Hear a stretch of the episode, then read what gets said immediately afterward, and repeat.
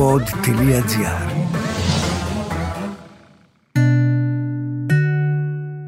Το ξέρω. Δεν θέλεις να κοιτάς πίσω. Όμως πες. Πες ό,τι θυμάσαι. Ένα podcast με αφηγήσεις ανθρώπων που αγαπάμε. Για τις χαρές αλλά και τα εμπόδια που βρήκαν μπροστά τους. Για τις επιτυχίες αλλά και τα στραβοπατήματα. Για τους φίλους και τις παρέες. Πες. Πες ό,τι θυμάσαι. Σε αυτό το επεισόδιο θυμάται ο Σταμάτης Κραουνάκης. Δημοσιογραφική επιμέλεια Κυριακή Μπεϊόγλου.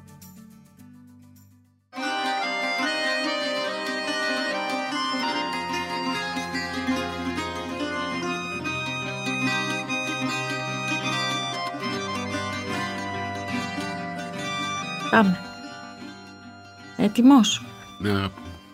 Σταμάτη μου. Καταρχήν χαίρομαι πάρα πολύ που είμαστε σε αυτό το εισαγωγικά μαγαζί του Σταύρου Δωράκη, από τον οποίο είχα να δω από όταν έκανε το ποτάμι, και το τελευταίο μας τηλεφώνημα τότε ήταν «Μα είσαι τρελός?» του λέω «Τι πας και μπλέκεις?» και μου είπε το μνημιώδες «Μην ανησυχείς, θα συνεργαστούμε με το κουκουέ». Χαίρομαι πολύ που είναι ξανά μέσα στα πλαίσια της δραστηριότητάς του, της κανονικής, που είναι το μεγάλο του ταλέντο. Πάμε μιλώντας για μεγάλο ταλέντο. Τι να πει κανείς για το Σταμάτη Κραουνάκη, για δεν ξέρω πόσα, τα έχεις μετρήσει πόσα χρόνια είναι? Κοιτά να δεις, επειδή τα πίσω είναι πάρα πολλά και υπέροχα και δύσκολα κάποια, έχω πια συντονιστεί και λόγω ηλικίας φαντάζομαι να κοιτάζω μόνο το επόμενο. Αυτό είναι πάρα πολύ χρήσιμη συμβουλή για όλους. Δεν με απασχολεί το πριν. Λίγο έχει μία κάποια σημασία, διότι οι εργατοώρες που έχουμε δώσει στα χρόνια και στην κοινωνία ως χαρά, αυτό μπορώ να σταματήσω να πάρω με τη μηχανή, να πάρω κάτι από κάπου και να με δούνε δυο. Προχθές έγινε αυτό και είχε πάρα πολύ πλάκα. Ένα νεαρό ζευγάρι που φιλιόταν πίσω από ένα θάμνο, και σταματάει το αγοράκι και αρχίζει τα προσκυνήματα και respect και τέτοια. Και λέω, κρατήστε και τα φιλιά σας και άστε τις αηδίες. Εργατόρες, ναι, αλλά εργατόρες, τι εργατόρες? Εργατόρες με πολύ ψυχή, εργατοψυχή θα έλεγα δεν, εγώ. Έμπαινε πολύ ψυχή πάντα. Διότι δεν γίνονται τέτοια πράγματα χωρίς ψυχή. Πάντα, και από μένα και από τη Λίνα, πολύ ψυχή. Και μυαλό και ψυχή και συγκίνηση. Δηλαδή την ώρα που γεννιόταν κάτι... και καταλαβαίναμε ότι αυτό το κάτι θα έχει εκτόπισμα μέσα στην κοινωνία, είχαμε μεγάλη συγκίνηση. Έχει τύχει να έχω δώσει, τώρα μου ήρθε η εικόνα γιατί ήταν εδώ κοντά κάπου, ήταν το Σχέρα, το στούντιο, και της έχω δώσει τη μουσική από τα πιο ωραία λαϊκά, όπου έχει γράψει πάνω αυτό το αριστούργημα που έχει γράψει στο πρώτο υπόγειο του Κουν και στην επίδαυρο Πακούν. Θεός και ανθρώπους να νικούν τα πάθη και το χρέμα. Μετά μας πήγε αριστερά το περιβόλι και χαρά, και πήραμε το βήμα στο πρώτο υπόγειο του Κουν και στην επίδαυρο Πακούν. Θεός και ανθρώπους να νικούν τα πάθη και το χρήμα. Και την ώρα που κατέβαινα την Βασιλίσσης κάτι, πώς είναι, να πάω προς τα κάτω, προς τα νότια, και βάζω την κασέτα στο αυτοκίνητο και τσεκάρω τα λόγια πάνω στην κασέτα που είχε τη μουσική, και καταλαβαίνω ότι είναι αυτό όλο μαζί με τα λόγια, και αρχίζω και κλαίω και το έβαλα 100 φορές, και μέχρι να πάω σπίτι μου είχα ρημάξει το κλάμα, και την παίρνω στο τηλέφωνο και της λέω έκλαιγα πάρα πολύ ώρα, μάλλον θα γίνει μεγάλη επιτυχία.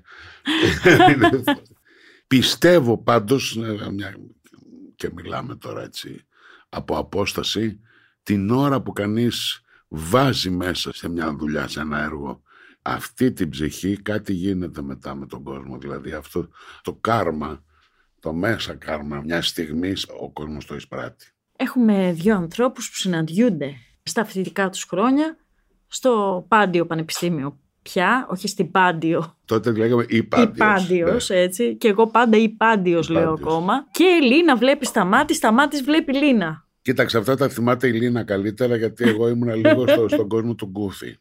Εγώ θυμάμαι δύο υπέροχα γαλάζια μάτια που πήδαγα από το δρόμο στο τρόλεϊ που έμπαινε να πάει σπίτι της, να της δώσω ένα λουλουδάκι, κάτι αυτό. Αυτό είναι η εικόνα μου από την εποχή αυτή. Τα πρώτα στιχάκια που σου φέρε ποια ήταν? Καταρχήν πολλά που δεν τα έχουν δει ακόμα οι... Αλήθεια. Ναι, αυτό αρκετά, είναι... αρκετά πολλά που δεν τα έχουμε κάνει κάτι. Το πρώτο πράγμα που τυπώσαμε ήταν το «Να σου λερώνω το φιλί» στο δίσκο της Μοσχολιού, «Σκουριασμένα χίλια», που είναι το τελευταίο τραγούδι και που είναι και ένα από τα πιο παράξενα, ας πούμε, το δίσκο αυτό. Έχω μες σκουριασμένο χείλι,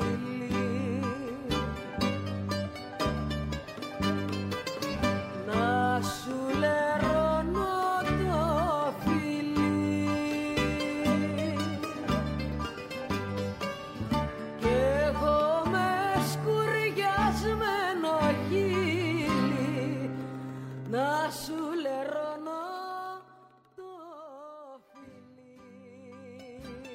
Το πρώτο μας αποτύπωμα είναι αυτό. Φαντάζομαι τι έγινε μετά, ας πούμε.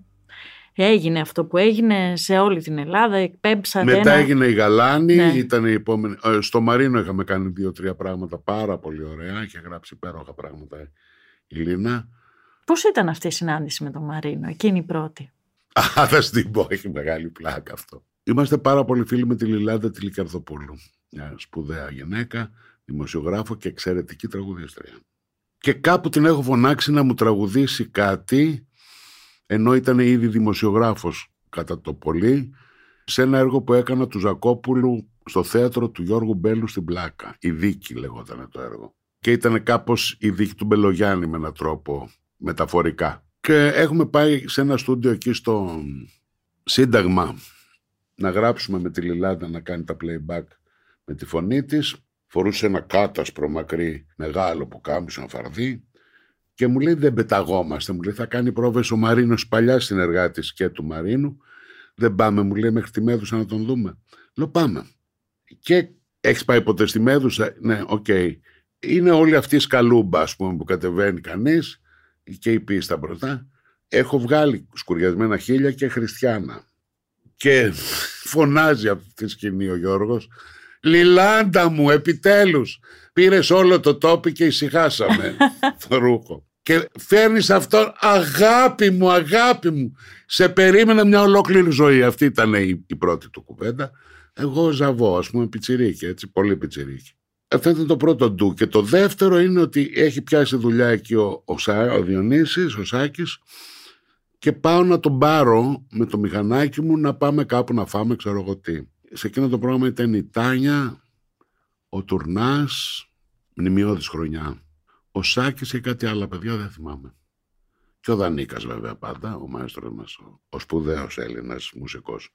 Και κατεβαίνω, δυσκάλες, δειλά γιατί έχουν πρόβα, και ξανασταματάει την πρόβα και μου λέει έλεση μέσα, τους αφήνεις τον καιρό, συνεχίστε.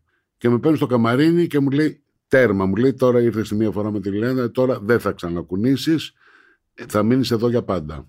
Αυτό ήταν μια ροή μιας πολύ μεγάλης φιλίας και σχέσης και αγάπης, με το χιούμορ κορυφή, τα γέλια που έχω κάνει, να είναι καλά μόνο την υγειά του. Με τον Γιώργο είναι απερίγραπτα. Μπορώ να το φανταστώ λιγάκι. Ιστορίες. Το τι πρέπει να γινόταν. Να μένω σπίτι του... Να ανεβαίνω με το μηχανάκι στο μπουτζάκι που έμενε, στο Θεό, ξέρω εγώ. Πού θα φύγεις τώρα πάλι, έρθε κάτι άλλο. Ο Γιώργος εντωμεταξύ είχε μια ρέγουλα, κοιμόταν 8-9 το πρωί. Εγώ κατά τις 3 το πολύ, άντε 4, παιχνίδια. Πολύ ωραία ζωή με τον Γιώργο. Και 2 συνεργασίες στη Μέδουσα, εξαιρετικές και 2. Αν μπορούσες εσύ να βάλεις κάποιες περιόδους στη ζωή σου, θα ήταν μια περίοδος ο Γιώργος Μαρίνος, έτσι δεν είναι? Η πιο σοβαρή πρώτη. Η πρώτη. Έλεγα. Δηλαδή θα μπορούσα να δουλεύω με τον Γιώργο για πάντα. Όταν κάναμε το «Σ' αγαπάω φίλες» στο Βέμπο, που κατά κάποιο τρόπο πήγαμε να κάνουμε αυτό που κάναμε στη Μέδουσα σε θέατρο, τεράστια εμπορική αποτυχία. Ναι. Το 1990 νομίζω. Εκεί και μετά πήγε ο Γιώργος στην τηλεόραση στο Τζάντεν. Εκεί κάπως αλλάξανε οι διαθέσεις μας. Όχι αγάπη με τίποτα. Πέρασε ο καιρός, παιχνίδι αλλιώτικο που χάθηκε στο φως. Τα μεσημέρια μίλαμε. Μ' όλες τις φωνές ποτέ δεν έμαθα τις έκανε να κλαις. Βγαίνει βαρκούλα, βγαίνει βαρκούλα, βγαίνει βαρκούλα το ψαρά. Η δεύτερη περίοδος είναι η περίοδος Άλκηστη. Πάμε σε αυτή την περίοδο λοιπόν, μην την περάσουμε έτσι. Άλκηστη Πρωτοψάλτη. Είναι πολύ μεγάλη περίοδος. Και για μας. Για μας, πολύ μεγάλη περίοδος που ακολουθήσαμε ως η Κροατές. Οποία ξεκίνησε να παίρνω την Άλκηστη στο μηχανάκι, να πηγαίνουμε να ηχογραφούμε. Ανέβαινα από το Φάληρο, την έπαιρνα από το Κολονάκι που έμενε και πηγαίναμε και ηχογραφούσαμε στον Πάνω τον Δράκο στη Φιλοθέη, εκεί στην Καποδιστρίου, σε ένα σπίτι που ήταν στούντιο. Κυκλοφορώ. Αγάπη. Ναι. Αισθήματα και παρέα πολύ και βόλτες και μπαρκάδες και αγάπη. Χωρίς αγάπη δεν μπορεί να γίνει τίποτα. Αν θα διάλεγες ένα από τα τραγούδια σου που είπε η Άλκηστη, ποιο θα ήταν αυτό? Αναμφισβήτητα η σωτηρία της ψυχής. Η σωτηρία της ψυχής είναι πολύ μεγάλο πράγμα. Ταξιδάκι αναψυχής με ένα κρυμμένο τραύμα. Μα τι έγινε όταν το φτιάξατε αυτό το τραγούδι? Φαντάζομαι πως θα αισθανθείτε. Καταρχήν ένα καυγά με τη Λίνα, γιατί έβαλε παραπάνω τη λέξη μου. Ότι η Λίνα μου έχει δώσει ένα λιτό στίχο. Η σωτηρία της ψυχής είναι μεγάλο πράγμα, σαν ταξιδάκι αναψυχής με ένα κρυμμένο τραύμα, και εγώ η μουσική μου θέλει ένα σκαλάκι ακόμα και έβαλα το πολύ. Φαντάζομαι. Τι έγινε μετά, Όχι, δεν έγινε τίποτα. Μου λέει δεν έγραψα πολύ μεγάλο πράγμα, έγραψα μεγάλο πράγμα. Εντάξει, της λέω. Νομίζω ότι μας δικαίωσε ο χρόνος και ο κόσμος. Ναι. Ο οποίος δεν θα ξεχάσω ποτέ, μια φίλη δημοσιογράφου, δεν θέλω να πω το όνομά της γιατί δεν είναι καλά στην υγεία της αυτόν τον καιρό, που μου είπε, μα τι τραγούδι είναι αυτό πια, η σωτηρία της ψυχής είναι μεγάλο πράγμα, πολύ μεγάλο πράγμα, τι είναι αυτά? Θέλω να το ξανασυζητήσουμε σε 2 χρόνια. Και σε 2 χρόνια έχω τη χαρά να λέω ότι μου είπε, είχες πάρα πολύ δίκιο.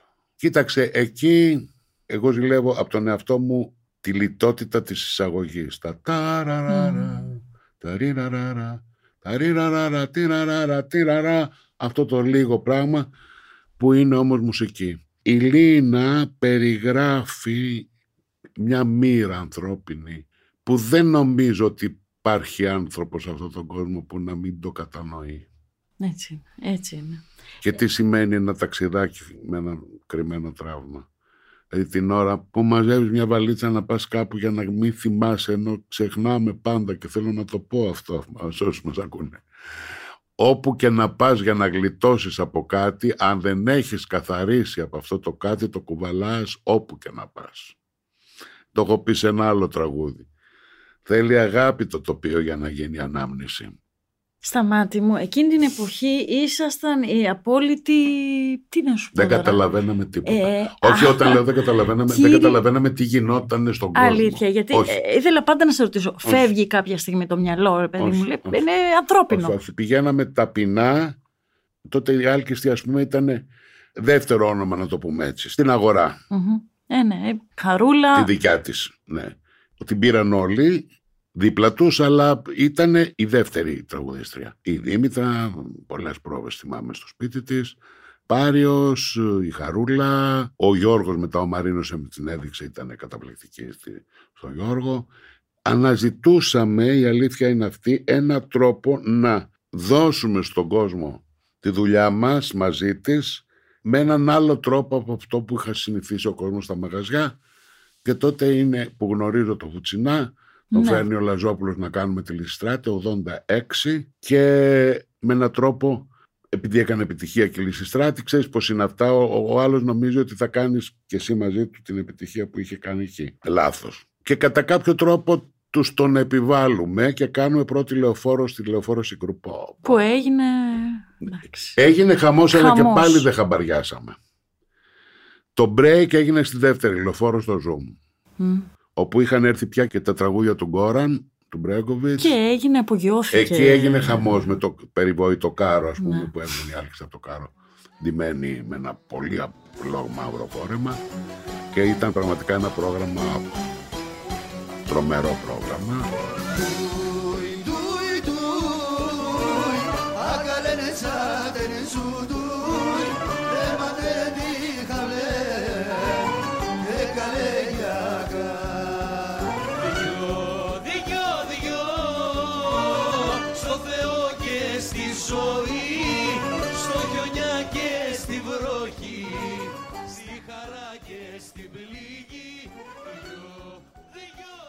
Εκείνη τη χρονιά, να το ξεχάσω, ανοίξαμε 26 Οκτωβρίου. Το Zoom τότε είχε μία κουρτίνα και όταν άνοιξε σκηνή και είδανε το σκηνικό του Παντελιδάκη, κάνανε όλοι «Α!». Μετά όταν τέλειωσε το πρόγραμμα μου λέγανε, το θυμάμαι, είχαν έρθει από τη Sony τότε. «Μα αυτό είναι έτοιμο». Λέω «Ναι, έτσι κάνουν τα προγράμματα ο κόσμος». «Μα εμείς, λέει, πάμε στα μαγαζιά και δεν είναι έτοιμα τα προγράμματα πρώτη μέρα». Αυτό ανοίξαμε 26 Οκτωβρίου και κλείσαμε Κωνσταντίνου και Ελένης. Ναι, τόσο πολύ, τεράστια σεζόν. Μιλάμε τεράστια σεζόν και τότε δεν υπήρχε ρεπό. Ναι, κάτι εποχές. Παίζαμε Τρίτη Κυριακή. Ναι. Ένα ρεπό τη βδομάδα, χαμός. Θυμάμαι έτρωγα με το συγχωρεμένο το Χρονόπουλο που είχε το Zoom κάτω. Δίπλα, καμιά φορά το είχα δει 1.000 φορές, πήγαινα πάντα από την πίσω αυλή και έμπαινα στο μαγαζί. Ιστορικό μαγαζί. Ναι, τι ιστορικό να λέμε τώρα, χαμός, στην πλάκα. Χαμός, ρεότερο μέρος. Τα παιδιά που παίζανε μαζί. Ο Μακεδόνας βοηθητικός, ο Νίκος, δεν θυμάμαι ονόματα. Δεν πειράζει. Σταμάτη μου. Εγώ όμως τώρα, αυτό που μου γεννιέται σαν ερώτηση είναι, ήσασταν και νέοι, νέα παιδιά ας πούμε. Πότε προλαβαίνει κανείς, κάνοντας πολύ απαιτητικά πράγματα, και έχοντας δημιουργήσει και ένα κοινό που θέλει και από σένα, γιατί έχεις ανεβάσει πολύ τον πύχη, έχεις δημιουργήσει ένα κοινό που θέλει. Πότε προλαβαίνει κανείς να ζήσει, να ερωτευτεί, πώς γίνεται? Στο σινεμά το λένε παράλληλη δράση. Στο τραγούδι πώς το λένε? Στη ζωή παράλληλη δράση. Κοίταξε, δεν ήταν ποτέ έξω από την καθημερινότητά μου αυτό. Δηλαδή οι άνθρωποι που με συντροφέψανε στη ζωή αυτή σαν σύντροφοι, το είχαν αποδεχτεί. Και αυτός ο ένας άνθρωπος που μου έμεινε στη ζωή ήταν πάντα με την απόσταση «εσείς οι καλλιτέχνες». Ναι, λογικό το βρίσκω. Ναι. Ένα παράπονο εδώ υπάρχει. Αυτό μας κράτησε όμως 30 χρόνια και. Αυτό είναι πάρα πολύ σημαντικό. Θέλει, κοίταξε, ο καλλιτέχνης με τη σχέση του, για να το πω έτσι, αν μας συμφέρει, μπορεί να μας συμφέρει και έτσι, πρέπει την ώρα που δίνεται στη σχέση του να είναι απομονωμένο το τι δουλειά κάνει. Δύσκολο πράγμα αυτό. Για μένα ναι, αλλά τα κατάφερα να είμαι για τον άλλον την ώρα που είμαι με τον άλλον. Κάναμε αυτή την παρένθεση και προχωράμε λοιπόν από την περίοδο της... Μετά το Zoom έρχεται ναι. Το τεράστιο κλικ που είναι το βράδυ εκείνο το... Έχουμε κλείσει σχεδόν για το Zoom για επόμενη χρονιά. Για τρίτη χρονιά, ήταν 2 χρόνια στο Zoom. Και μιλάμε με τη Λένα στο τηλέφωνο και μου λέει «Δεν θέλω να ξαναπάμε», μου λέει, «στο Zoom». Ετοιμάζουμε τον ανθρώπων έργα. Αλλά δεν ξέρουμε τι ψάρια θα πιάσουμε και δεν ξέρουμε τι δουλειά θα κάνει. Απλώς έχουμε δοθεί να τελειώσουμε να κάνουμε έναν ωραίο δίσκο. Έμενα στη Γλυφάδα τότε και σηκώνομαι και πάω και βρίσκω τον Τάσο το Μελετόπουλο στη Βούλα που είχαν ένα κλαμπ. Λέω «ψάχνουμε ένα μαγαζί ρε Τάσο», μου λέει, και βρισκόμαστε τότε να γυρνοβολάμε σε 3-4 σημεία σε όλη την Αττική. Στο ποτάμι, στο έτσι, στο αλλιώς, και μια μέρα είχα ένα τζιπ σαράβαλο. Μένουμε στην αρχή της Ερμού, εκεί που είναι ο πεζόδρομος τώρα, μπροστά από ένα μαγαζί που έκανε ταμπέλες, βαφές ταμπέλες. Και μένω από βενζίνη. Έχουμε καβατζάρι και το Μαροσούλη, ο οποίος μας δείχνει διάφορα που έχει. Είμαστε όλοι πάνω στο τζιπ και μένω από βενζίνη. Και μας πάει ο Μαροσούλης να βάλω βενζίνη στην αρχή της Ιερά Οδού που υπήρχε ένα βενζινάδικο και περνάμε από το στενό που είναι η Ιεροφαντών. Μάλιστα. Και θα το πω αυτό γιατί έχει ενδιαφέρον. Περνάμε έξω από τον γκαράζ που ήταν το γκάζι. Λέει «καθίστε εδώ τώρα λίγο, πάω να βάλω βενζίνη», ακούστηκε τον μπαπ. «Και θα τα πούμε», λέει, «το βράδυ». Αυτός είχε πάει εντωμεταξύ. Εμείς πήγαμε στο στούντιο, ηχογραφήσαμε εκείνη τη μέρα και μας παίρνει τηλέφωνο στο στούντιο, λέει «Λάτε να το δείτε γιατί το κλείσα». Απίστευτος κι αυτός όμως, έτσι. Απίστευτος. Δεν ξέρω και αν δεν θα ξεχάσω, θα το πω αυτό. Γιατί μπήκαμε στο μαγαζί και έβγαλε η λατρεία μου η Λίνα την κολόνια της και έκανε το σταυρό κάτω με την κολόνια της και είπε εδώ θα γίνει σκηνή. Απίστευτο αυτό ρε. Και γίνεται αυτό που έγινε, παιδιά, δεν ξέραμε τίποτα. Νομίζω την πρώτη χρονιά είχαμε μια κουλία, αφήσαμε την Άλκηστη με ένα όστρακο στο μάτι. Ανθρώπων έργα, κανείς δεν το ξέρε. Ένα σκηνικό που ήταν σαν Τσέχοφ, έτσι το είχε ζητήσει ο Ανδρέας, ο Βουτσινάς από τον Παντελιδάκη, με κάτι δέντρα και μια κούνια. Και πήγε αυτό, τι να σας πω, παιδιά, πήγαν 250 παραστάσεις, δεν ξέρω πόσο. Η εποχή του γκαζιού δηλαδή. Γυρίσαμε όλη την... Αφίστευτο. Και είχαμε και εκεί Τρίτη με Κυριακή. Το θέμα είναι ότι ο Θηριώδης Μαλωσούλης το έχτισε αυτό το μαγαζί μέσα σε 20 μέρες. Αναστήσατε και μία περιοχή, όχι μόνο ένα μαγαζί, γιατί έγινε χαμός. Δεν ήμασταν μόνο εμείς, ήταν και το χιτήριο απέναντι που είχε προϋπάρξει. Ταυτόχρονα περίπου έγινε και το θέατρο του Κιμούλη.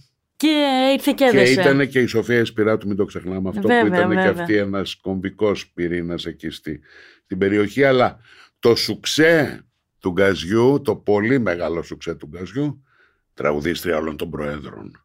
Γράφανε τα νέα, είχαν έρθει όλοι. 2 χρονιές γκάζι, τρελή επιτυχία. Και μετά τη δεύτερη χρονιά με Λίτσα. Το γκάζι ήταν μια τρομερά υποβαθμισμένη περιοχή και ακόμα είναι, δεν είναι ότι... τότε θυμάμαι μας είχε κάνει ο Γιάννης ο Νένες μια πολύ ωραία γεωγραφία του τοπίου, ήταν τα μπορντέλα και σπίτια καλλιτεχνών που δουλεύανε στα θέατρα της πλατείας Καραϊσκάκη και αυτά και που ήταν φτωχοί άνθρωποι, ας πούμε. Γκαζοχώρι το λέγανε. Εγώ θα σου πω κάτι. Εκεί είχαμε ένα εξαιρετικό καμαρίνι μπάσης Μακεδόνας, Στέριογλου, εγώ και τον επόμενο χρόνο ένα παιδί που Σότος Κωνσταντίνου που ήταν από την Κύπρο. Και Σοφία Χρήστου. Την πρώτη χρονιά μπάντα τρομερή, Γιώργο Τζαχαρίου, μπουζούκια, χαμός. Ήμασταν την λεγόμενη αηδή φράση sold out. Αλλά για μήνες. Δεν καταλαβαίναμε όμως, να σου το πω. Ναι, αυτό δεν είναι. Ούτε τρελά λεφτά πήραμε, κανείς μας. Ήμασταν μεροκάματο, αλλά κυρίως ξέραμε ότι ήταν αυτό πόρισμα της ψυχής μας. Δηλαδή, όταν στείναμε τα προγράμματα με πολλές ώρες πρόβα και κούραση, από πίσω ήταν ο εαυτός μας σαν ένας άνθρωπος που ήθελε να δώσει χαρά. Και η Πρωτοψάλτη μαχήτρια, αρχηγός, καλή αρχηγός. Τελικά, έτσι για να κάνουμε και εδώ την παρένθεσή μας, ποιος είναι κατά τη γνώμη σου αυτό που λέμε ο καλός τραγουδιστής, η καλή τραγουδίστρια, όχι με την έννοια του έχω μια καλή φωνή και τα λέω ωραία κλπ. Του είμαι για τον κόσμο, είναι ο κόσμος μαζί μου, βλέπεις ότι είναι κάποιοι τραγουδιστές. Νότες, λόγια. Ακριβώς. Νότες, όλα. Λόγια. Κατά τη γνώμη μου πρέπει να τον αναγνωρίζει κανείς τον τραγουδιστή από το ηχόχρωμα, να μην του μοιάζει με κάτι άλλο. Τόσο περνά τα χρόνια αυτό φεύγει. Και κάτι που εγώ το μετράω πάρα πολύ, η καύση την ώρα που παράγεται κάτι πάνω στη σκηνή, το οποίο είναι... Εκεί μπορεί να συμβεί το απρόοπτο ή που να δεις μια προσωπικότητα, αν είναι γερή, να φεύγει. Να ενώνεται με ένα σύμπαν που καταλαβαίνεις ότι η ψυχή αυτή έχει έναν εαυτό από κάπου απάνω που ενσωματώνεται εκείνη την ώρα στο γεγονός. Λες και τρώμε το χειμώνα παγωτό, λες και πέφτουμε σε τείχους με 100. Έτσι ανάποδα λιγά το βράδυ αυτό του νου τη βέργα. Εποχή γκαζιού λοιπόν κλείνει. Έκλεισε καλά. Ναι, έκλεισε πολύ καλά στη Θεσσαλονίκη. Ένα χειμώνα δύσκολο που βρέχε πολύ και που τώρα στη Ελεονόρα στα τραγούδια έχω βάλει τη φράση αυτή. Και έβρεχε 40 μέρα εδώ στην επαρχία. Ήταν γιατί είχα ζήσει εκείνο το χειμώνα. Αλίμονο δεν εννοούσα τη Θεσσαλονίκη επαρχία, που δεν είναι ποτέ για μένα η Θεσσαλονίκη επαρχία. Είναι κάτι σαν δεύτερη ή τρίτη πατρίδα μου, γιατί η δεύτερη είναι η Κρήτη. Με πολύ μεγάλη επιτυχία. Σαν ένα μαγαζί του Ραπτάκη με τη Λίτσα, μαζί τη Διαμάντη. Άλλο θαύμα. Μια αριστούργη γυναίκα, ας πούμε, καταπληκτική γυναίκα. Ναι. Έκλεισε δόξη και τιμή, αλλά εγώ εκείνο το χειμώνα που είχα ξεκινήσει να μεταφράζω στην κουζίνα που έμενα με το Στέριογλου στο Παπάφιο δίπλα, της εκκλησιάζουσες πήρα την απόφαση ότι για μένα και ήμουν ο πρώτος που το είπα, δεν ήθελα άλλο. Ήρθε η στιγμή. Ήθελα να προχωρήσω σε αυτό που είχα στο κεφάλι μου και που μπορεί να πήρε χρόνια. Μετά ήρθε η Σπύρα και η Άλκηστη προχώρησε την καριέρα της δυναμικά με τα υπέροχα σόου που έκανε με τη Λίνα και τον Δημήτρη τον Παπαϊωάννου και πήγε πολύ καλά. Ναι, να περάσω στα παιδιά, ας πούμε αυτά, να μοιραστώ κάτι. Θέλεις να φύγεις από την Ελλάδα. Είχε αποτύχει η καριέρα μου σαν διευθυντή στο θέατρο Καβάλας που είχα πάει. Α, ναι, εκεί πέρα. Το έχουμε και αυτό. Είχα φτιάξει το θέατρο. Ναι. Γυρνάω εδώ, μου λέει η Σοφία Σπυράτου, να κάνουμε κάτι σεμινάρια. Τι σεμινάρια θες να κάνεις εσύ? Ήταν ο Κωνσταντίνος Αρβανιτάκης, ο Σούλης. Λέω, θα κάνω ερμηνεία τραγουδιού. Έρχονται 500. Λογικό το βρίσκω. Πάμε στο Σουξεδά να μας κάνει φίρμες. Αυτή ήταν η... Λογικότατο το βρίσκω. Κράτησα 40 παιδιά, τα οποία ήταν χαρισματικά, κατά τη γνώμη μου, και αρκετά από αυτά τα παιδιά κάνανε κάτι μετά. Και φτιάχνουμε, μετά από τα μαθήματα, φτιάχνουμε μια ωρίτσα ήτανε, και τότε είχα ένα πολύ καλό μου φίλο στο Λονδίνο, ο οποίος δυστυχώς δεν υπάρχει πια και ήταν μεγάλη ανάσα για μένα όποτε πήγαινα εκεί, η παρουσία του, τον Γιώργο τον Μανταρόπουλο, και αυτός άκου η ζωή, ας πούμε, ότι φίλοι πολύ με τον Γιώργο τον Μαρίνο, μαζί στην Οδό Ονείρων. Μάλιστα. Ο Γιώργος μου τον γνώρισε, τον άλλο Γιώργο.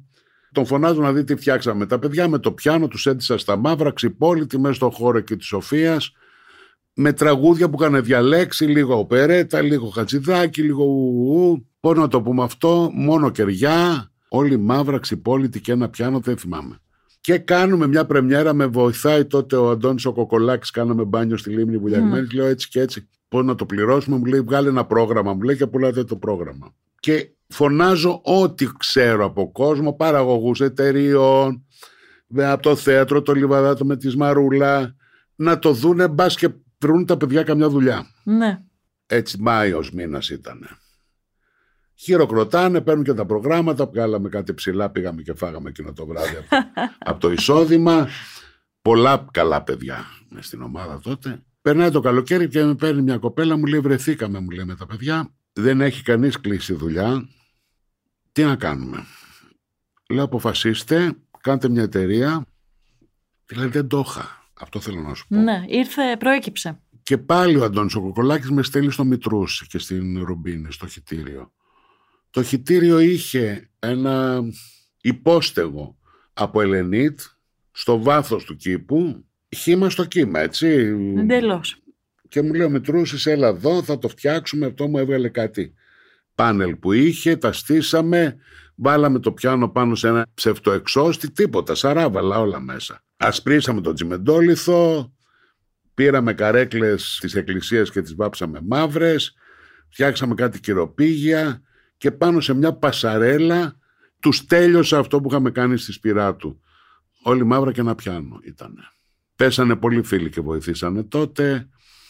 Η Σταυρούλα η Παναγιωτάκη, καταπληκτική κοπέλα, ζωγράφος η Μαρία Ηλία, μας έκανε ένα πολύ τρελό μαύρο πρόγραμμα με μια στάμπιλο πράσινη μπογιά επάνω με τα κείμενα. Μέσα να σου πω ονόματα τότε: Χρήστος Θεοδόρου, Βικτωρία Ταγκούλη, η Ρώσα Αΐα, Γιάννης Καραλής, κόσμος. Παιδιά που προχώρησαν και αργότερα. Ναι. Και το κάνουμε και αρχίζει και έχει επιτυχία, έρχεται ο κόσμος. Πιάνουν τα πρώτα κρύα, φέρνω ένα φίλο από τη Σαλαμίνα που κάνει μονώσεις, μου φτιάχνει 2 πάνελ με μονώσεις για να κλείσουμε το μέρος που έμπαινε η βροχή. Η Δέσποινα η χειμώνα που έκανε κουστούμια, από τι κουστούμια, έφερε 2 τσουβάλια με ρούχα και τους ντύσαμε.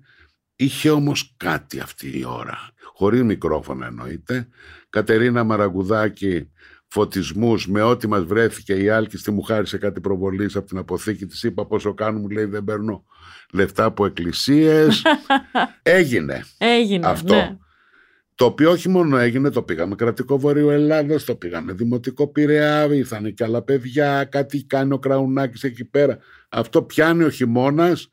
Η Δέσποινα η χειμώνα μας είχε φτιάξει φούτερ για τους θεατές. Φαντάσου. Για να είμαι βέβαια, λογικό. Και τρελά γυαλιά. Υπήρχε όμως τρέλα. Υπήρχε αληθινή τρέλα.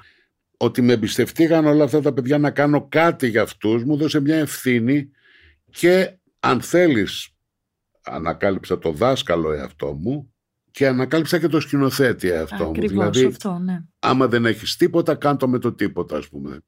Έλεγε την πυρόγα. Ένα παιδί πολύ ωραία φωνή, βυζαντινή φωνή. Ακαπέλα, χωρίς όργανο καθόλου εκείνη την ώρα. Σε μία μεριά φωτισμένος κάπως, για μια κόντρα. Και είχα βάλει την Ηρώ με ένα μαντίλι μαύρο να σκουπίζει τη σκηνή. Με ένα ποτιστήρι. Είχε κάτι αυτή η παράσταση. Κάτι πολύ primitive, να το πω έτσι. Ναι. Και τα τραγούδια που μπάζαμε, ας πούμε, τον ανούρισμα, το ματωμένο γάμο, ξαναανακάλυπτε κανείς την πρώτη ύλη των τραγουδιών και αυτό ήταν πολύ ενδιαφέρον. Μετά πήγατε Αθηναΐδα, εκεί μετά βρήκατε το χώρο σας. Η Άννα Ισβήνου με πήγε στο. Πω, τι έχω περάσει. Καταπληκτικό εκεί. Η Άννα Ισβήνου με τη Μαργαρίτα τη Μητυλινέου που με πήγαν στη Μαμιδάκη και η Μαμιδάκη μου έδεξε την υπόγα. Και έφτιαξα άλλη μία υπόγα. Και με το που μπαίνω στην υπόγα. Ήταν μια καρέκλα και εκεί την ώρα που άνοιξε η πόρτα και είδα την καρέκλα λέω εδώ κακομοίρη μου θα γεράσεις, είδα τον εαυτό μου μεγάλο στην καρέκλα να κάνω teaching, διδασκαλία. Εντάξει, δεκαετία. Δεκαετία. Και τι δεκαετία. Και θα έλεγα ότι εκεί έκανες το δικό σου τσαμπουκά, δηλαδή με αυτή την... Είχαμε σουξέ όμως. Είχατε σουξέ. Είχαμε σουξέ, δηλαδή κάθε χρόνο και κάτι καινούριο, ξέρεις κάτι. Όταν δεν είσαι μόνος, όταν έχεις καλή παρέα. Και εκεί είχα φρεσκαδούρα, δηλαδή, ναι, υπήρχε ένας νόμος στη Σπύρα, ο οποίος και στα παιδιά που μείνανε πια στην παρέα και δουλεύουμε μαζί, έχει μείνει σαν χαρακτηριστικό. Ό,τι κάνουμε για τον έναν, κάνει και αυτός για μας. Δηλαδή, δεν υπάρχει εγώ είμαι κάποιος. Και το παράδειγμα το δίνα πάντα εγώ. Δηλαδή, τα φάκελα, ό,τι λεφτά μαζεύαμε, πληρώναμε της Αθηναΐδας το ποσοστό, το οποίο δεν ήταν και λίγο. Γύρω στο 1.000.000 ευρώ αφήσαμε στην Αθηναΐδα αυτά τα 10 χρόνια, δεν είναι λίγα. Εκεί κάναμε πολύ τολμηρά πράγματα. Δηλαδή τώρα σκέφτομαι καμιά φορά με τους συνεργάτες και με παιδιά που ήταν από εκείνη την εποχή εκεί πολύ τολμηρά. Πολύ. Κλασική συνταγή, μπιμπερό, πω τι ωραία, ωραίες δουλειές. Ρίτα Αντωνοπούλου μετά, άλλο μεγαθύριο. Ποιο τραγούδι θα αφιέρωνες σε αυτή την εποχή? Δηλαδή ποιο τραγούδι ήταν αυτό που λέμε η αιχμή του δώρατος. Το μπιμπερό μου, θα σε μωρό μου, γιατί με απόψε ένα βρέφος που πεινά.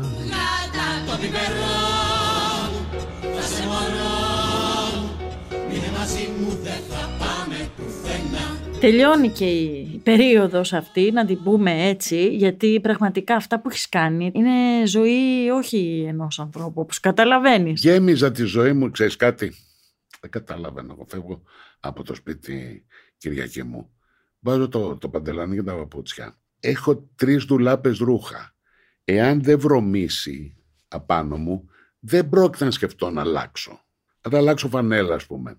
Θα με βλέπεις στη σκηνή, στο δρόμο, στο αυτό, στη μηχανή και αυτό, με το ίδιο χρυσό παπούτσι επειδή με βολεύει. Αυτό το χρυσό παπούτσι είναι σήμα κατά τεθέν πια. Βέβαια. Δεν το συζητώ. Έχω πολύ καλό παπουτσά, να ξέρετε.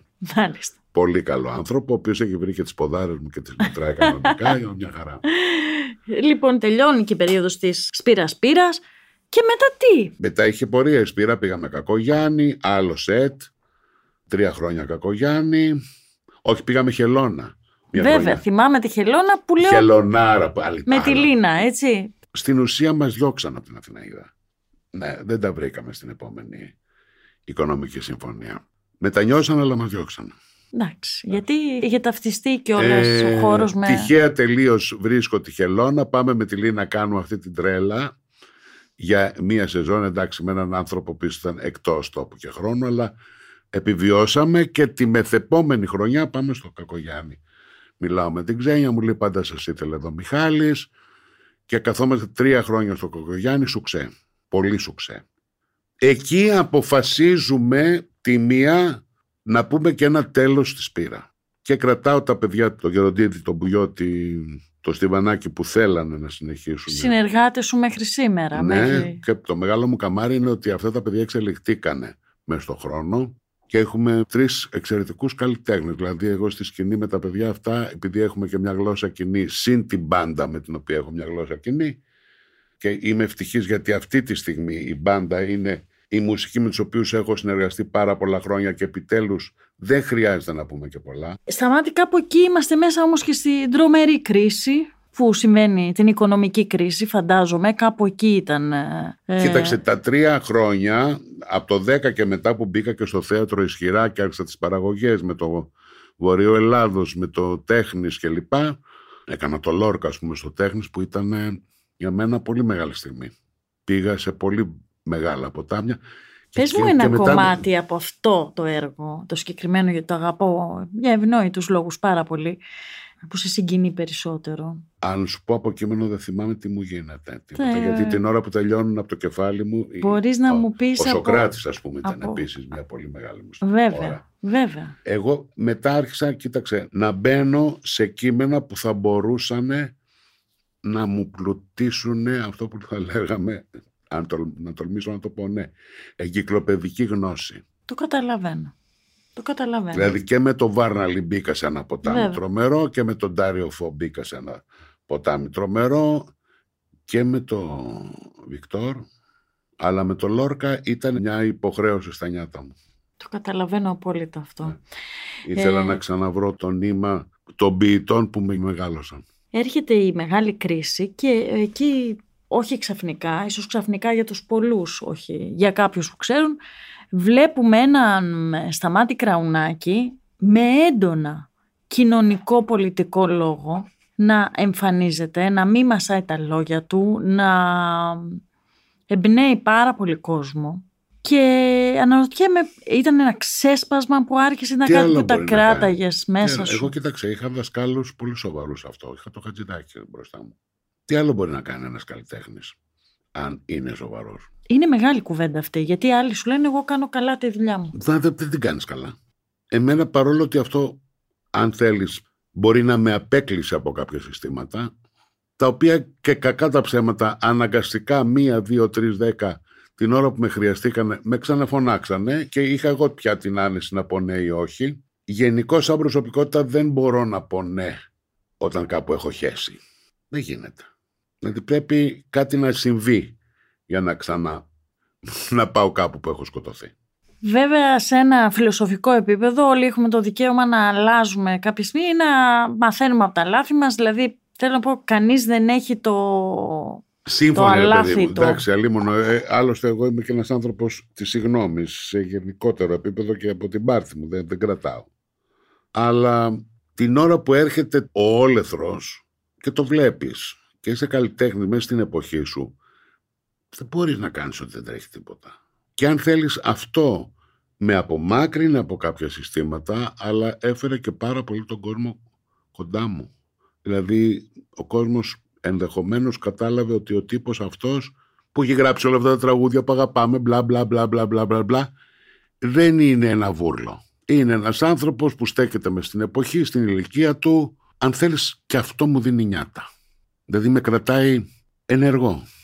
15 Μαΐου τράκαρα με τη μηχανή, με ένα ταξιτζέ ο καημένος, και την ώρα που σωριάστηκα στην άσφαλτο και η μηχανή έγινε μπουρδέλο, θα σου πω κάτι, είναι μια αντίληψη που την πήρα μετά, εκείνη την ώρα δεν είχα στο μυαλό μου. Το μυαλό μου, γιατί πόναγα καταρχήν. Ήρθε γύρω μου ένας κύκλος ανθρώπων, η γειτονιά, ο γκαραζιέρης, αυτός που το καθαριστήριο. Και με σηκώσανε, φιλενάδα. Έναν άνθρωπο χοντρό, ένα γομάρι, το πήραν στα χέρια, το σηκώσανε, και θυμάμαι τη μούρη ενός πανέμορφου ανθρώπου που είπε: μη φοβάσαι, δεν έχεις πάθει τίποτα. Δουλεύουν όλα, δουλεύουν. Οκ. Φωνάξαμε το ΕΚΑΒ, ο οποίος πήρε και τη μηχανή, και μάλιστα μέσα στην τρέλα του λέω: τα κλειδιά φέρε μου. Λοιπόν, εκεί την ώρα είδα την κοινωνία, τη μικρή αυτή κοινωνία που είδε το δυστύχημα, ας πούμε, να τρέχει να τον σηκώσει. Ακριβώς. Και φτάνουμε τώρα μέσα από πολλά τραγούδια που δεν θα μπορούσαν να χωρέσουν και σε ένα podcast. Φτάνουμε στο περίπου τώρα που είμαστε εδώ. Καλά, εγώ όταν άκουσα το «Φύλαμε», είπα ότι είναι δικό σου τραγούδι. Όχι, μωρέ, δεν είναι γιατί, δικό μου. Να σου πω όμως γιατί το είπα. Γιατί το έκανες τόσο δικό σου. Που δικαίως ο Χρήστος ο Παπαδόπουλος, ποιος έχει γράψει τους στίχους? Ο Μπαλαχούτης, ο Κώστας. Θα πρέπει κάποια στιγμή να έλεγαν όλοι το τραγούδι του Κραουνάκη. Γιατί το έκανες τόσο συγκλονιστικά. Εντάξει, μου κάνανε ένα δώρο τα παιδιά. Μια επιτυχία που την αγάπησαν όλοι. Συνάντησα ένα μεσημέρι στο αεροδρόμιο τον Παπαδόπουλο και του λέω: ρε εσύ, του λέω, αν ήμουν να τραγουδήσω θα σας είχα κάνει άγαλμα. Το αγάπησες και εσύ αυτό το τραγούδι όμως? Πρώτα το αγάπησε ο κόσμος, εγώ πιστεύω, για κάποιο λόγο που ακόμα δεν τον κατανοώ και ούτε με ενδιαφέρει, ούτε και στα δικά μου. Δεν με ενδιαφέρει να κατανοώ το λόγο, αφού το σκηνή είναι απλωμένο πάνω από τα κεφάλια μας και μας ενώνει. Αυτό είναι το τραγούδι στην πραγματικότητα, εγώ πιστεύω, Κυριακή. Είναι ένα σκηνή που μας ενώνει με τον κόσμο. Και ό,τι χάντρα και να κρεμάσει αυτό το σκηνή είναι ωραίο. Φίλαμε, σαλπάρω και χάνομαι. Κοίτα με, πετώ να σε βρω. Στην καρδιά το πόνο να σβήσεις.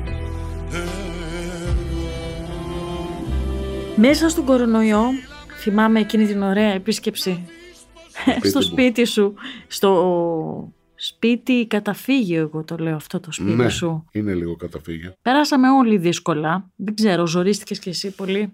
Έκανα υπομονή. Είπα, είμαστε φυλακή, τέλος. Τι κάνουμε, γράφουμε. Εκεί με κούρδισε η Σίλβα η Ακρίτα. Για πες. Με την οποία μίλαγα κάθε μέρα. Μου είπε, γράψε. Και άρχισα να γράφω. Έγραφα ένα τραγούδι, κάθε 2 μέρες το βάζα στο προφίλ. Ξαφνικά πάλι δημιουργήθηκε μια επαφή. Έτσι έγινε η γιορτή στα σπίτια και στην πρώτη απελευθέρωση, το Μάιο, είχα όλο τον κόσμο που φώναξα να φτιάξουμε το CD αυτό, πρόσφορο και φρέσκο. Και η μουσική και οι ερμηνευτές. Ποιο τραγούδι αγαπάς πιο πολύ από αυτή τη δουλειά? Αυτό που αγαπήθηκε και που για μένα είναι και το συναισθηματικό μου κλικ με την εποχή είναι το «Μετρολάρουν τα πουλιά». Τα πουλιά είναι ελεύθερα και είναι έξω και διαλέγουν το φάκελο και τους πετάω τα ψίχουλα και εγώ είμαι μέσα σκλάβος του κορονοϊού, ας πούμε. Μετρολάρουν τα πουλιά, ορφανή μου αγκαλιά, μου τη λένε με τη μία, ζητώ η αποδημία. Τρομερή περίοδος. Ναι. Βγήκαμε, φάνηκε φως στο τούνελ, βγήκαμε, θα ξαναμπούμε, δεν ξέρω, πάντως μια έξοδο την κάναμε. Ναι. Και έρχεται στη ζωή σου ένα πλάσμα, η Ελεονόρα Ζουγανέλη. Και πώς έγινε η παντριά αυτή? Επίσης εν κορονοϊό, ναι, είμαστε, ναι, στις πρόβες με την Ελεονόρα, οι πρώτες πρόβες στο σπίτι που ήμασταν με τον Βάιο και τον Ανδρεάδη, που δοκιμάζαμε. Τα τραγούδια μου την έφερε ο Νεκτάριος Κόκκινος, ένα χρυσό παιδί που δουλεύει στη Μήνος, στον οποίο επίσης άλλος κύκλος ζωής. Ξέρω από τη Σόνη που ήταν ακόμα μικρός και δοκιμαζότανε. Μου λέει, είναι ώρα να κάνετε ένα δίσκο με την Ελεονόρα κτλ. Κοίτα, η Ελεονόρα είναι ένα πλάσμα απολύτως άναρχο. Και μαθημένη από τη γενιά της και τον τρόπο που επιβλήθηκε στο κοινό, σε μια αυτονομία, αυτό που είχαν αυτά τα παιδιά. Η άλλη ήταν η Νατάσα, η οποία όμως είχε τη χάρη να έχει 2 δημιουργούς και αυτή δίπλα της. Η Ελεονόρα ήταν εκτοξεύτρια, δηλαδή τα κατάφερε μόνη της. Στην αρχή είχε ένα τρόμο ότι πάω τώρα με τον γκουρού, με το οποίο τελειώσαμε πάρα πολύ γρήγορα και εγώ νομίζω της έδωσα ένα καλό χέρι εκεί για να ξεφοβηθεί και αν αρχίσουμε να μιλάμε. Έχει πάρα πολύ ενδιαφέρον, μια μέρα όταν γεράσουμε πάρα πολύ, πεθάνουμε και δεν θα μας νοιάζει, μπορώ να δώσω στη δημοσιότητα τις συνομιλίες μου στο Messenger, οι οποίες είναι καταιγιστικά αστείες. Αλλά αυτό που μου συνέβη εμένα, θα σου πω, αυτό που συνέβη στην Ελεονόρα είναι δικό της και εγώ καμαρώνω και χαίρομαι που τη βλέπω ζωντανή και κάνει ωραία live και τα τραγούδια δοκιμάζονται και περνάνε. Δοκίμασα με την Ελεονόρα κάτι που ήταν πολύ επικίνδυνο, αλλά και για μένα είχε πάρα πολύ ενδιαφέρον. Χρησιμοποίησα την Ελεονόρα ερμηνεύτρια ηθοποιό. Και έκατσα και της έφτιαξα στην ουσία μονολόγους. Δηλαδή τραγούδια που θα της είναι χρήσιμα για τη σκηνή για πολλά χρόνια. Μπορεί και ένας έρωτας και έρωτας μεγάλος, τα ρήφα μου περίμενε, πληρώνω αναμονή. Για να με πας στο σπίτι μου προτού ξυπνήσει ο άλλος, άμα του κοντινίτα μου θα του. Έκανε επιτυχία ο Ταρίφας, λογικά, για την ελαϊκό τραγούδι, αλλά είναι ένας πολύ ωραίος παράξενος δίσκος, τον αγαπώ πολύ το δίσκο αυτόν και για μένα φάγαμε την περίοδο Μητροπάνου που επίσης ήταν μια πολύ σοβαρή εποχή για μένα. Σε τι να εστιάσω? Τον έχασα γρήγορα τον Δημήτρη. Τέλος πάντων, ο Δημήτρης μου είχε πρωτοπεί, αυτή είναι μια πολύ καλή λαϊκή τραγουδίστρια, πρέπει να την εκμεταλλευτείτε. Μου είχε δώσει το πρώτο σήμα Και το θυμήθηκα όταν δουλέψαμε και φώναξα τα μπουζούκια και όλοι λέγανε θα την καταστρέψει και αυτό. Και το τι ακούω τώρα, είναι υπερεκτιμημένη και το παρακάνατε και τα λοιπά. Και βλέπω ότι ένας φίλος ανακαλύπτει το δίσκο σιγά σιγά, γιατί είναι ένας δίσκος που ανακαλύπτεται. Και αισθάνομαι ότι δεν έχουμε τελειώσει με την Ελεονόρα. Επίσης ξεχάσαμε την εποχή Τάνια. Μαμά, γυρνάω, μαμά, φοβάμαι, μαμά, γυρνάω, μαμά. Ποια εποχή να πρωτοπιάσω στα μάτια πραγματικά. Θα στο πάω όμως εντελώς αλλιώς. Κάνοντας τώρα ένα κύκλο και με την Ελεονόρα, τώρα βγήκε και καινούριο CD, νομίζω πάλι ξανά. Τώρα έβγαλες κάποιο CD καινούριο ή όχι? Τώρα γράφω το Δεσποινής Μαργαρίτα. Α, μάλιστα. Ωραία. Υπέροχα προκλητικό. Κάνω μια πολύ ωραία ambient υποστήριξη σε αυτόν τον υπέροχο μονόλογο, τον οποίο όταν τον έπαιξε Λαμπέτη στο θέατρο Διονύσια Παύλα Χόρν σήμερα, το είχα δει 6 φορές. Την έχω στο μυαλό μου. Και το κάνει η Κατερίνα Μαραγκού στο Άλμα Δευτερότριτα, με ένα πολύ καλό σκηνοθέτη, τον Γιάννη το Μαργαρίτη. Μου αποκαλύπτομαι, γιατί εκεί μπήκα σε μια διαδρομή, έγραψα μια πολύ καινούρια για μένα. Πάμε λοιπόν, έτσι κλείνοντας, κάνοντας ό,τι μπορούμε για να κλείσουμε, που δεν κλείνει αυτό το κεφάλαιο. Εδώ είμαστε. Σταμάτης Κραουνάκης, εδώ είμαστε σίγουρα. Αλλά αυτό που σκεφτόμουν και το έχουμε συζητήσει κάποιες φορές, μιλώντας για τους 5 Έλληνες τραγουδιστές, θα μου πεις και για τους συνθέτες, θα έβαζα σίγουρα εγώ το Μητροπάνο μέσα. Δεν ξέρω ποια είναι η δική σου πεντάδα. Τεράστιος. Με αφορμή τώρα αυτό που μου θύμισες στα τραγούδια σας. Χαίρομαι πολύ που πρόλαβα και τον συναναστράφηκα, γιατί αυτή του η πλευρά είναι μια πλευρά διαμάντη. Και με εμπιστεύτηκε και περάσαμε θαύμα και ήθελα άλλον ένα δίσκο. Οπωσδήποτε, γιατί μόλις αναγνώρισα το τοπίο του έφυγε. Όχι, και εκεί έχει ένα τραγούδι που λατρεύω, το μοίρασα. Πώς πάει, θυμάσαι? Μοίρασα σε 5 ανέμους. Μοίρασα στους 5 ανέμους χώμα, μοίρασα φιλιά κρασί στο στόμα και φτιάξα ένα σπίτι με ζεστά ψωμιά. Ωραία, ο ένας να είναι ο Μητροπάνος. Να είναι ο Μητροπάνος. Ναι. Από τους μεγάλους, ναι, χαρούλα. Ναι. Χαρούλα. Ούτε για αστείο. Η Δήμητρα για μένα, η Βιτάλη, που πολύ την αγαπώ. Μου πάει η Βιτάλη, κάναμε μια μύδια συγκλονιστική και στο γιορτή στα σπίτια είπε 3 τραγούδια υπέροχα. Έχει πει δικά σου τραγούδια ανεπανάληπτα. Και από τα καινούργια κορίτσια μου αρέσει πάρα πολύ και με στηρίζει πάρα πολύ.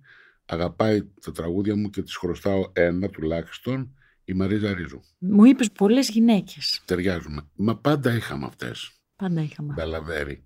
Το κεφάλαιο Τάνια. Με την Τάνια ανοίγουμε καινούργιες παρτίδες, σχέσεις, τι. Τώρα. Α, ναι, έχουμε και είδηση να βγάλουμε. Όχι, δεν ξέρω αν θα τη βγάλουμε ακόμα, αλλά μιλάμε για κάτι πάρα πολύ ωραίο.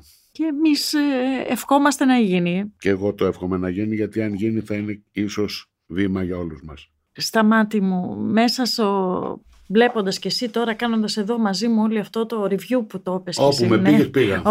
Πού να πρωτοπάω, γιατί είναι πολλά που έχουμε αφήσει έξω, το φαντάζομαι. Θα ήθελα λίγο να μου πεις τη γνώμη σου. Δεν θέλω όταν πεθάνω, ναι, να παίξει αυτό το πράγμα. Να μου κάνουν αφιερώματα. Εντάξει. Μόνο σας παρακαλώ πάρα πολύ. Δηλαδή ας με πάρουνε τα παιδιά να με παίζουν στα σπίτια, να με παίζουν στα μπάρ, να με παίζουν όπου θένε, μου στέλνουν ήδη από διάφορα μέρη της χώρας, ας πούμε, και της Κύπρου και λοιπά, και χαίρομαι ιδιαίτερα που με έχουν στην παρέα τους τα παιδιά αυτά. Δεν αντέχω τα αφιερώματα απόντος του Δεν αντέχω, σκοτώνομαι. Καλά, εμείς δεν κάνουμε τέτοια πράγματα, αλλά πέρα από αυτό... Μη μου κάνετε αφιερώματα. Ναι, πέρα από αυτό όμως τώρα...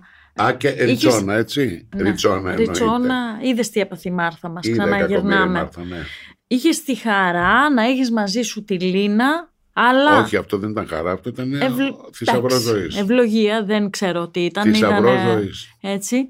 Αλλά αν σου έλεγα να μου μιλήσει για τους Έλληνες τυχουργούς, γιατί είναι μια κουβέντα και αυτή κάπως περίεργα, πέρα από τους ποιητές ναι, που μελοποιήθηκαν. Εγώ θα βάλω το Λευτέρι, το Μάνο Ελευθερίου πρώτα. Μανούλης. Είχα τη χαρά να του κάνω και δύο τραγούδια.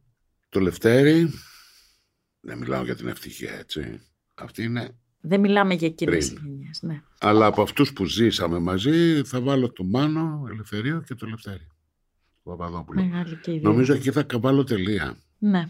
Σε παρακολουθώ στο Facebook τα μοναστηράκια σου που είναι εξαιρετική παρηγοριά, ξέρεις. Γιατί ξυπνάς αχάραγα, δεν ξέρω τι ώρα ξυπνάς και ξυπνάω κι εγώ αχάραγα και βλέπω τον Κραουνάκη ο οποίος κάνει μια κατάθεση ψυχής εκεί. Κάθε πρωί 6 με 7 το εκεί το και όχι μόνο. Έχεις πάντα μια αισιόδοξη ματιά στη ζωή. Είναι ο χαρακτήρας μου.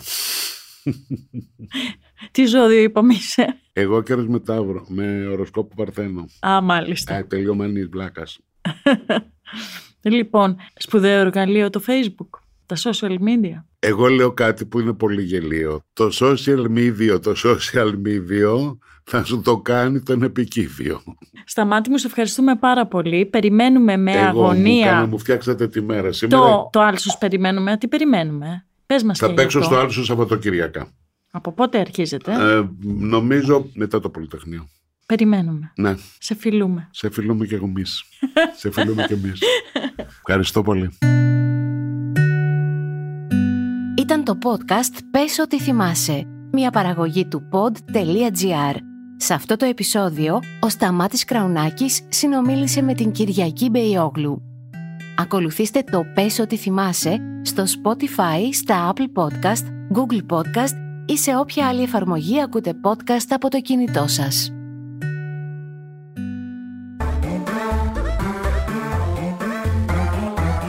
Pod.gr. Το καλό να ακούγεται.